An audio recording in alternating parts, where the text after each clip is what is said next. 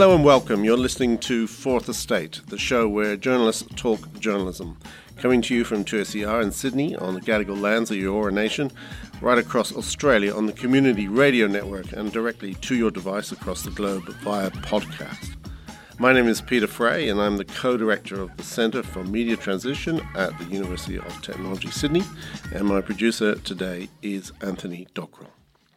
Today, we have a one on one special a one on one special with a special guest, Erik Jensen, the editor in chief of the Saturday paper, the flagship of the Schwartz Media's Schwartz Media's ever growing empire, which now takes in the monthly, the quarterly essay, Australian, Australian foreign affairs, and a few more things on the way.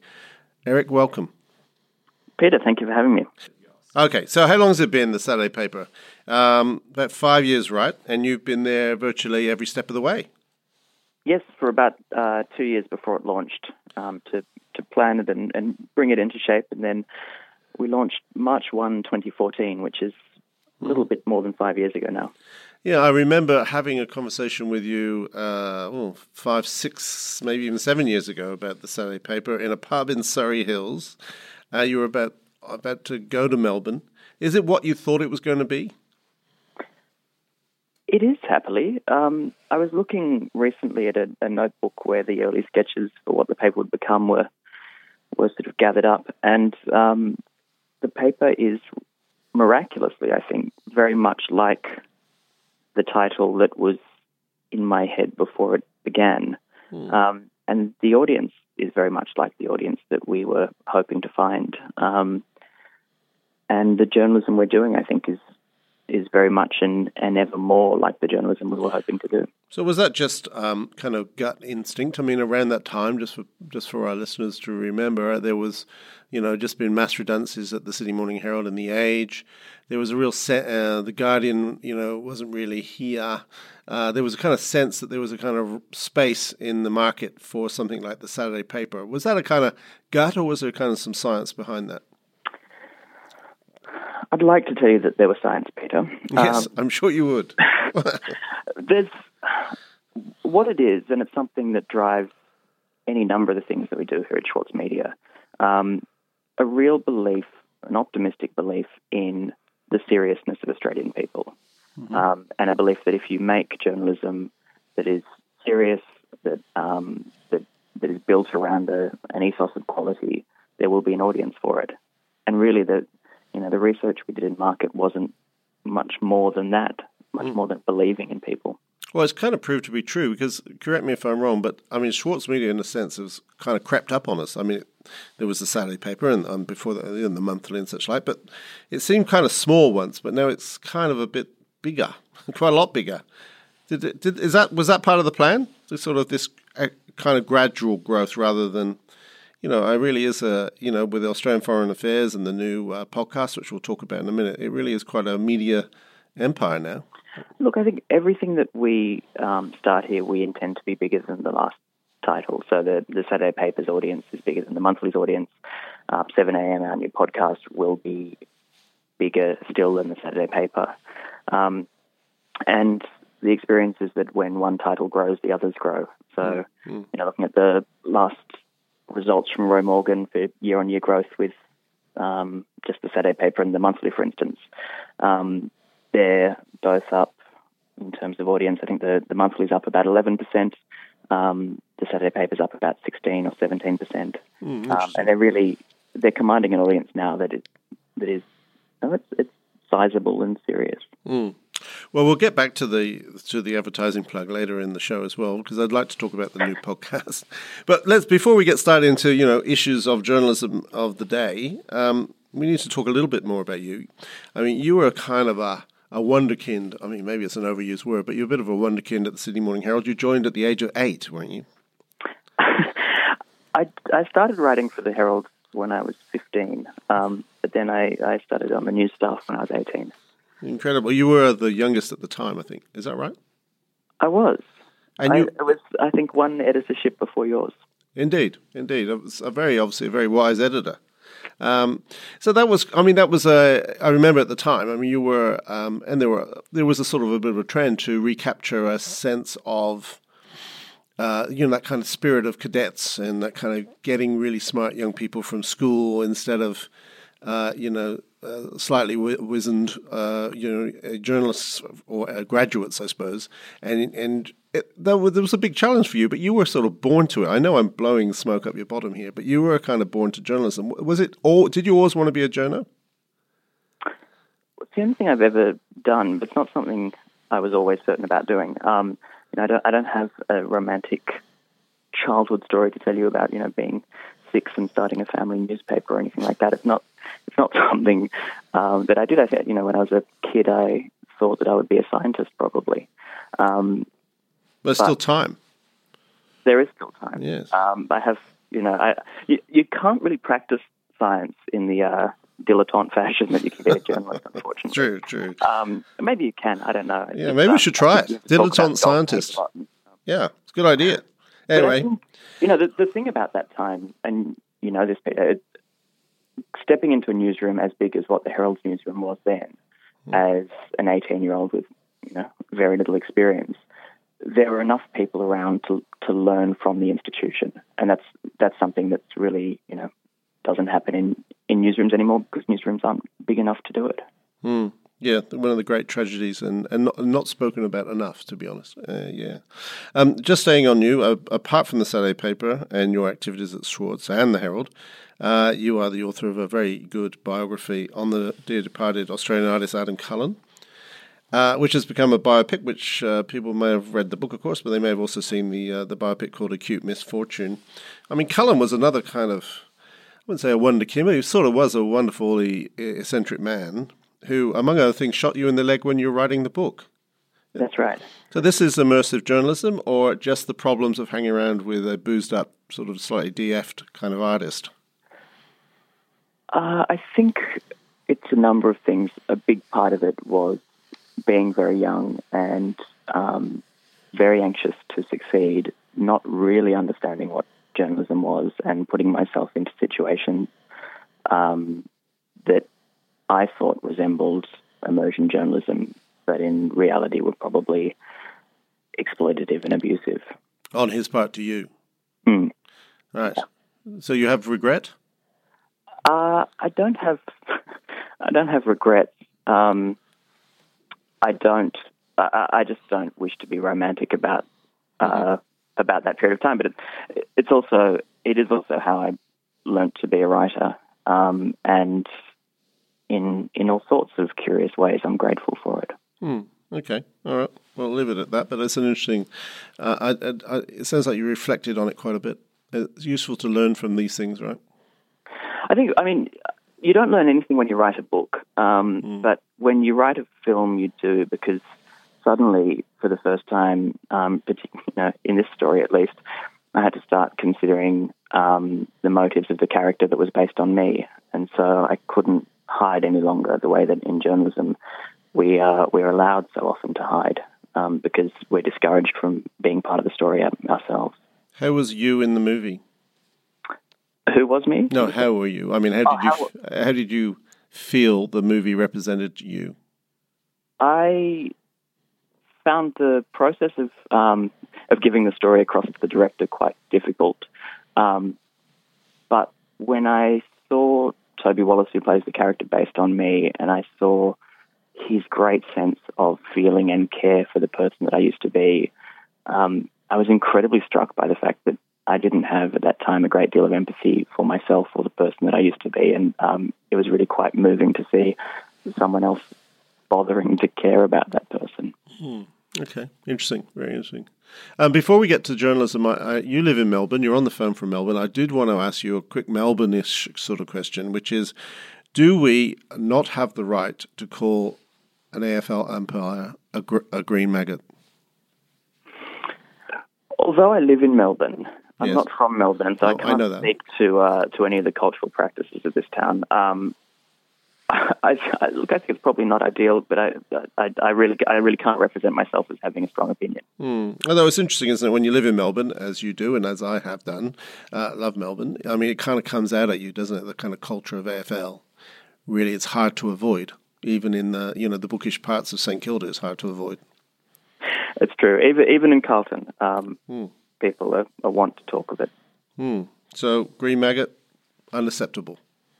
I don't know. Look, I really, I really don't know. I um. Okay, I, well, I just, think, I just think abusing umpires probably, you know, it's probably not the worst thing. It's also probably not good. Hmm, fair enough. Okay, let's go to let's talk about journalism, which is what we're here to do. Um, I wanted to go back a little bit to the results of uh, the digital news report, which came out last week, and we covered it on the show with the lead author of the local part of that, um, Caroline Fisher from the University of Canberra.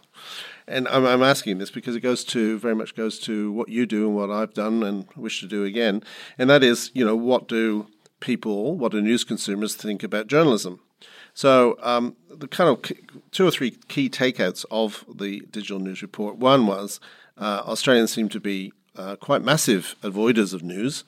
Number two was that interest in news is falling, and three was that many Australians think think the news is negative and not relevant to their lives. What do you think about that? It seems to me that those reports in the broad basically say that we're getting it wrong. Yeah, look, I think the problem with those reports is they pretend there is one audience and they pretend there is one type of news. Um, and I think there have always been myriad forms of news and myriad audiences for them. And, um, you know, I think there's a figure in that report that says 65% of, of Australians are, are sick of reading about politics. Well, 35% of Australians are a large enough audience to build an impressive news organisation. And and Karen Middleton, your political co- correspondent, spoke at the launch of that report, and she made the point, and I think it's a very fair point, is that the when we talk about sick of politics, uh, what are we talking about? Because uh, politics that is obviously intrinsic to our being, intrinsic to democracy, intrinsic to civil life. It's possibly the way we do it, which I suppose is where, again, a bit of a plug, but where the Saturday paper tries to make a difference as well. Yeah, look, I, I just think um, it goes to what I was saying earlier, which is if if if we're optimistic about audiences, um, and we really, you know, instead of instead of treating audiences with cynicism and pretending that they're um, they're unsophisticated or that they're, you know, um, desperate for fast and cheap news, if if if we treat them with some dignity, um, and I think that we should, then I think the findings of reports like this would look slightly different. Do you think news, reading news, is a civic obligation, civil obligation? I don't think there is an obligation to be informed, but I think without being informed, you can't have, um, you know, a truly rich society. And I, it's it's a little bit, to my mind, all of this kind of traces back to a fundamental mistake large newsrooms made with the advent of the internet. The the response of newsrooms across the world to the collapse in classified revenues when the internet arrived was to decide that because the internet was fast, news needed to be fast, and um, because doing things quickly meant doing them less well, news wouldn't be very good any longer. Um, and it's taken, you know, a, a couple of decades Yep. for news organisations to properly turn themselves back from that miscalculation. Yeah, no, you're dead right about that. I mean, and it's it's still obviously very prevalent that attitude that news has to be fast, and not just in the commercial sector. I mean, you know, the average ABC journalist would write three or four times more uh, stories than or broadcast more stories than they ever did. Yeah, and there's you know there's obviously tension in the in the model to fund journalism, and, and that means that you're asking fewer people to do more things, and you know there's there's all of this kind of pressure, but the audience hasn't told us that they want want things to be any different. Mm. You know, and, and, and every time we embrace a new platform, and obviously we need to be embracing new platforms, we shouldn't be changing what we do as journalists. You know, the, the platform changes, the journalism doesn't. That's kind of that's my view, but it, it, it's not one that's always shared by others. No, and I suppose in terms of Schwartz Media, you know, Schwartz Media, named after Morry Schwartz, who has made his money out of property development. I mean, if you didn't have Morry, would we have the Saturday paper, or the monthly, or the quarterly essay, or any of that? I mean, he's Um, a, a true believer. Yeah, it's an, it's an interesting question. The the Saturday paper has paid for itself from launch. Um, the monthly turns a profit. All of our publications look after themselves or make money. But if you didn't have uh, a leader like Morry for an organisation like this, so some someone who actually just really believes in news, um, then I don't know that any of these titles would have started in the first instance. That said, they've all started in a way that has made them sustainable. So it's it's not a question of being supported or underwritten mm. by a proprietor, but you do need a proprietor who really believes in what you're doing. So what you're talking about really is a combination of um, someone who's got a vision or you know loves the idea of news media and also is a sound business person. Yeah, and and you know any organisation is is helped by having um, a proprietor who, if things went wrong, um, might be able to to help tide over startups. You know, various startups need need capital to keep them going, but it just hasn't been um, the case with the titles we've launched. Mm. So you've been paid every week that you've been at Schwartz Media, and and occasionally other people have been as well. Really incredible, amazing. Let's talk about a a, a deeper, uh, well, an ethical issue, which is what's happening in New Zealand. Um, as you're probably aware, uh, the key publishers in, in, New Zealand, the five key publishers and media organizations, have banded together and agreed not to spread hate speech and white, uh, white supremacist ideology uh, from the reporting of the alleged Christchurch shooter Brenton Tarrant. So, at a hearing, Tarrant pleaded not guilty to the mass killing, and the trial was set down for May uh, next year. So, we don't really know what the effect of this pact between uh, New Zealand's five leading news organisations will be. But interestingly, last week when he pleaded not guilty, um, the story was significantly downplayed on the homepage of New Zealand news organisations. And as I say, we, uh, there's more to come. What do you think about that pact? Yeah, look, I've seen the pact itself, read the pact. I, I think it, it's, it's an entirely reasonable um, list of principles to be signed up to. I've seen it reported elsewhere as um, as an agreement to censor court proceedings or you know to not report the trial, and that's that's not what's being asked for here at all. Um, what what news organisations in New Zealand have signed up to doing is not gratuitously reporting hate speech, mm. not using their court reporting or allowing their court reporting to become a platform for hate speech, and not broadcasting or reproducing what could be white supremacist or um, white nationalist symbols that might be made during the course of a trial. So, you know, the, the sort of the Nazi salutes that we saw after um, the Norwegian massacre. Yeah, Anders we, we won't yeah. those. So, uh, okay, that's fair enough. But I mean, isn't one of our jobs uh, basically to bear witness and call out? You know, you've got to see evil to understand it, don't you? So, is there any? Isn't there a danger in censoring it? Well, I think there's a greater danger in uncritical reproduction of it, and this is this is the, the tension in this issue. I, I think um, it's very easy for us as journalists to pretend that free speech is an absolute principle, and when we sign up to it, we need not then interrogate our actions.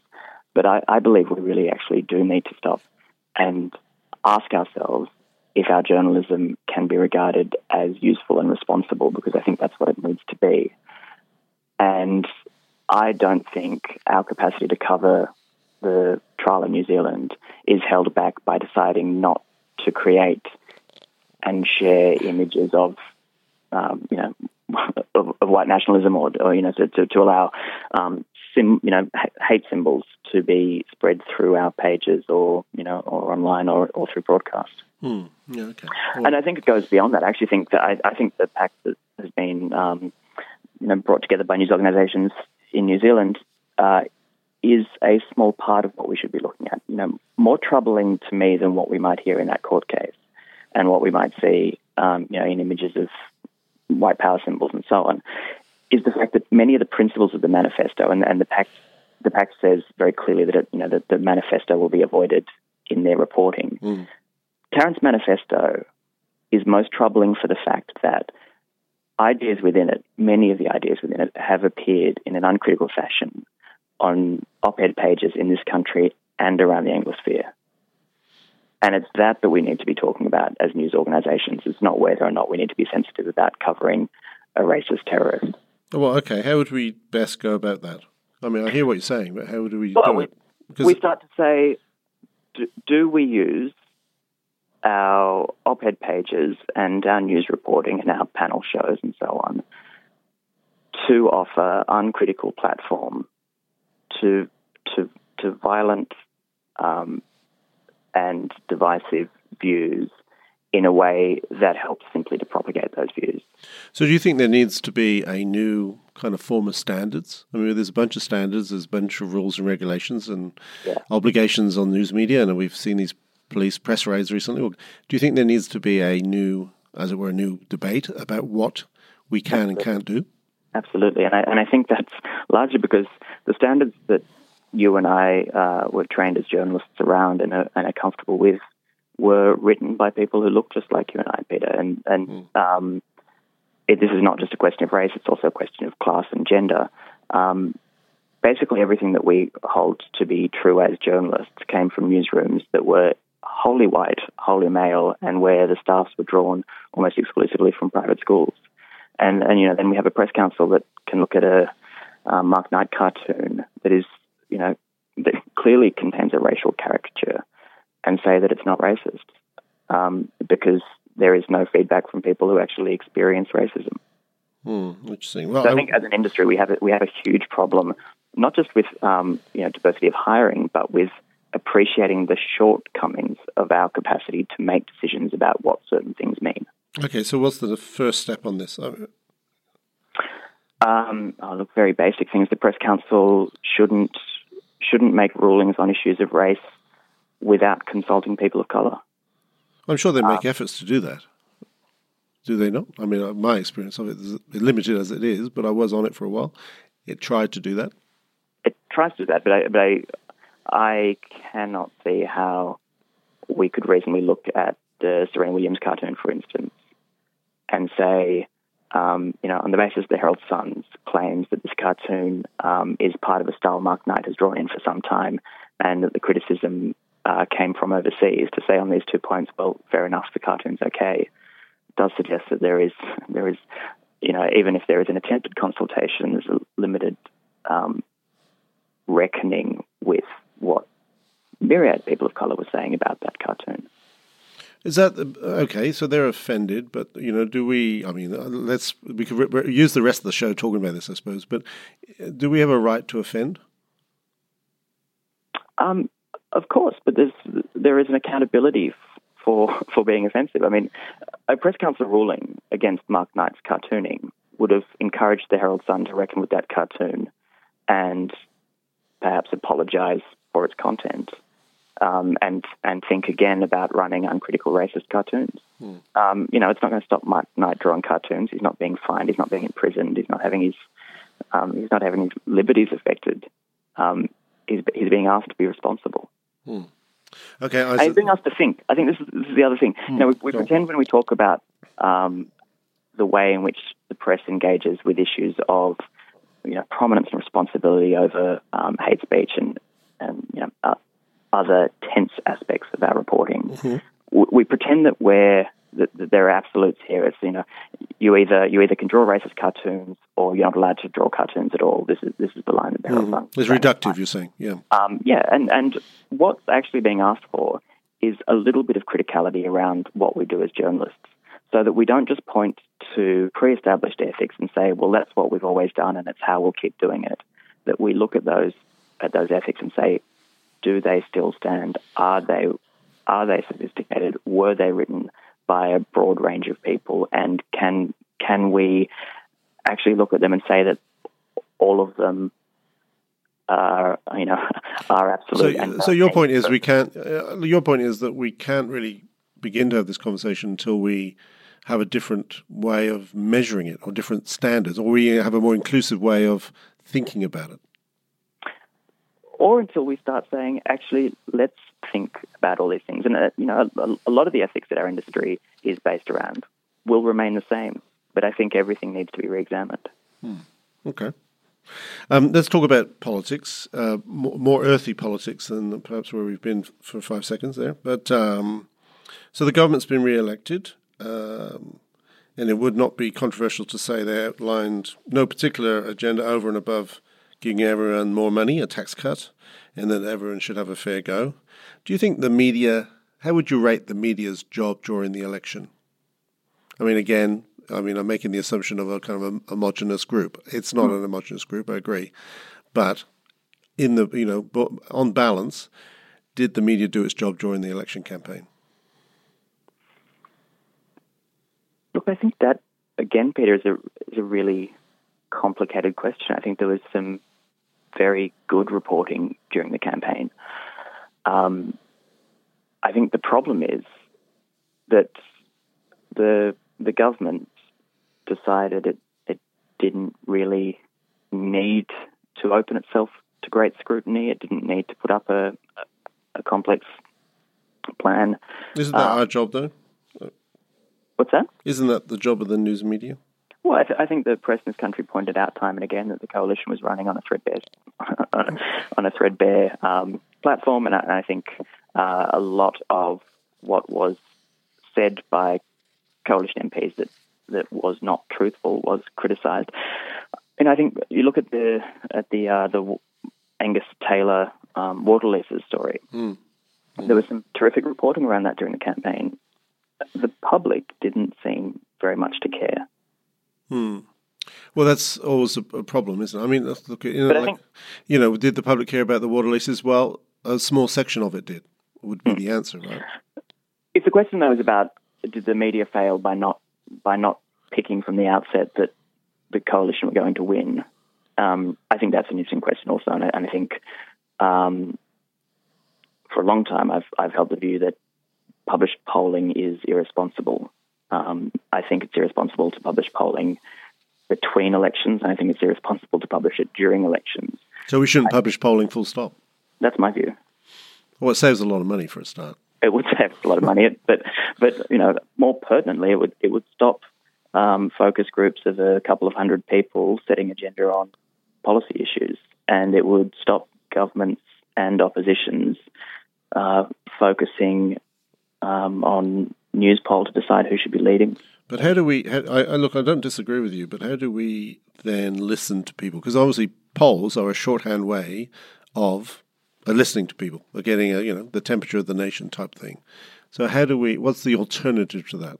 Well, you know, journalists and journalism need to be engaged in, in communities and, and, need to be reporting the reality of communities. I think, um, and obviously, there's a huge amount of hand wringing after the Trump election about the fact that um, big media companies in the US failed to realize what more than half the country was feeling.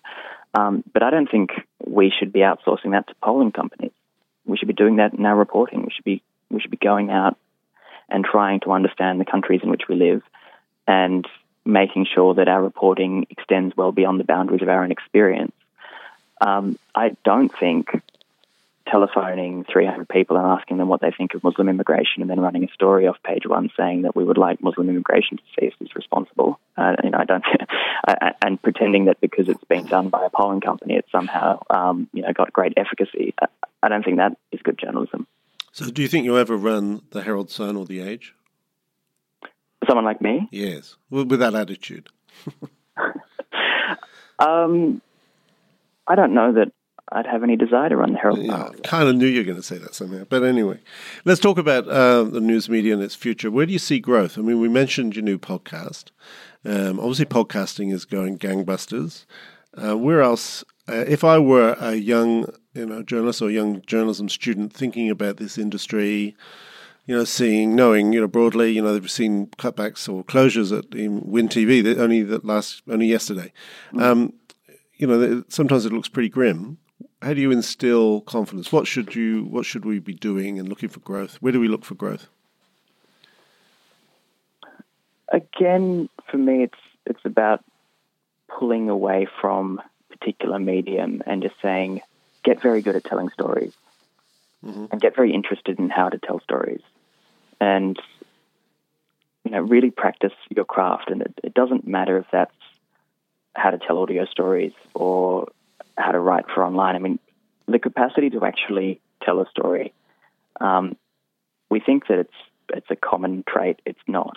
There are not that many people who are practicing journalism in this country who are also very good at telling stories. And I wish there were more. And I wish people who look to become journalists saw that as the base unit of what we do, because it is. Telling stories, stories that what connect people. Well, it's not. I mean, I'm not even being romantic about it. I just mean really getting interested in the structure of storytelling, getting interested in, you know, um, how we convey inf- information, making stories, making stories work. Mm-hmm. Um, and and it's not about you know connecting to people necessarily. It's not about going out into the regions or um, you know pretending that you need to find um, some, some curious individuals for the center of a story. It's about sort of saying, you know, how do I put words in whatever format, one after the other, in a way that actually carries meaning and and, and has purpose. Hmm. No, I think that's great advice. Great advice to anyone listening, not just would-be journalists, by the way. Uh, well, it's, it's, also all I ever. You know, I've I've never learned anything more than how to write a 300-word news story, um, and then everything I've done from that has just been putting 300-word stories in order until they get longer and turn into you know essays or books or or films or whatever it might be. Mm, which does beg the question: What next for Erik Jensen? I hope that um, you know the the Saturday paper and the monthly continue to do well. The podcast that we've just launched, Seven AM, is is doing really well. I think the um, the kind of stories we're telling and the way in which we're telling those stories is already a month in where I expected us to be probably six months in. So I sort of see that that can only um, get better. Um, You're not, not quite answering that question, though. Well, yeah, see, you're forgetting that I that I think all these things are me, Peter. oh no, maybe I don't forget that. Yes, okay. they're all you. That's one of the problems with me. It's uh, you know, I, I uh, as, as, you know, you took me from the cradle to become a journalist, and then I realized I've got nothing else. I'm sure you got other things you could do. I mean, you want to be a scientist, as you know. Well, I did as a child. That um, not anymore. I left me. Right. So the desire, where does it burn brightest? Just to keep telling great stories and growing audiences that'll listen to them or hear them or read them. Well, and finding and finding ways to let other people tell big stories, and um, you know, just everything I do, I think is is about being optimistic with what's possible, and um, the more I can find ways for other people also to be optimistic, and for um, the pessimism and worse, the cynicism that so invades our industry, for finding ways to kind of shake that out. Um, that's what interests me as a journalist. Erik Jensen, thank you so much for your time. I wish you all the very best. It's been wonderful talking to you. Um, and, uh, you know, I, I, can only wait to see what, you know, next pops out of the pipeline. I've got a quarterly essay out on Monday. Oh, do you? What's it about? It's about the election that just happened. Oh, what's your in, what's your uh, takeout? Give us a scoop. I followed both leaders closely on the campaign, and the, essay, kind of by surprise, um, ended up being about how much insecurity, especially the insecurity of Bill Shorten, is a leadership trait that we don't value in this country, and that might actually be what would heal a country as insecure and incomplete as Australia. Mm, interesting. Uh, and yet, uh, Bill Shorten lost. Well, insecure. We haven't we haven't really run insecure leaders um, in in the, in the make of Bill Shorten before. Bill Shorten's um, you know really quite a unique individual to be leading the party to an election, um, and we you know we we couldn't elect him because he was insecure. Right. Is my view. And yet, if we keep electing confident people, we won't we won't really look at reckoning with how that confidence comforts only half the country. What's the, what's the title of the essay? It's called The Prosperity Gospel. Hmm. Nice. Oh, well, we should look forward to that. Erik Jensen, uh, editor in chief of Saturday Paper, um, essayist, author, film star. Um, thank you so much for your time. Thanks, Peter. Thank you for listening to The Fourth Estate. Uh, this edition was recorded at the studios of 2SER and heard across the country on the Community Radio Network. Uh, make sure you subscribe to The Fourth Estate on your favorite podcast app so you can hear us talk about media and politics and a few things in between at your leisure. And we'll be back uh, with more next week. But in the meantime, you can stay in touch with us on Twitter, where our handle is Fourth Estate AU. Many thanks to my producer, Anthony Dockrell. My name is Peter Fray, and thank you so much for listening.